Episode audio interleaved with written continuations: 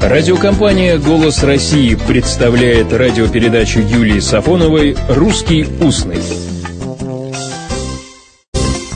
Здравствуйте. Вот если мы говорим о книге, вышедшей миллионным тиражом, то значит эта книга бестселлер, и это хорошо. А вот выйти в тираж, выйти из употребления, устареть – это уже плохо. Выражение «выйти в тираж» связано с так называемым тиражом погашения билетов государственных займов, когда отмеченный номер выбывает из последующих розыгрышей, то есть погашается.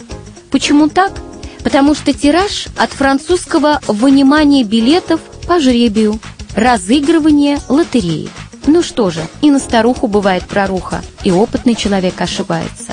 Прореху на человечестве о Плюшкине – это мы все помним. А вот что такое проруха? Слово это означало в говорах то, что разрушено или разрыто, то есть провал, яма.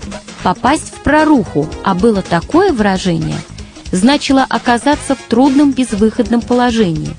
После этого выражения слово «проруха» приобрело и значение «беда», «неудача» и одновременно собственная оплошность, ошибка.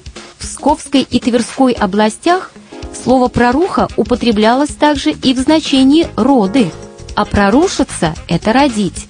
Поэтому, как полагают некоторые исследователи, пословица «и на старуху бывает проруха» понималась в народном обиходе двузначно и имела лукаво-шутливый тон. Можно, конечно, употребить и другое выражение, книжное. «И на солнце бывают пятна». То есть нет полного совершенства. На свете нет ничего, лишенного недостатков. Пятна на солнце действительно есть, это хорошо знает современная астрономия – Крупнейшие пятна столь огромны, что их можно видеть простым глазом. Видели их и наши предки, но объяснить не могли.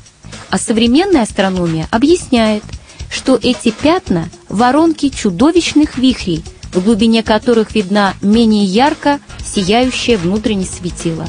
Вот так. Всего доброго, добрых слов и добрых встреч. «Русский устный» – программа Юлии Сафоновой –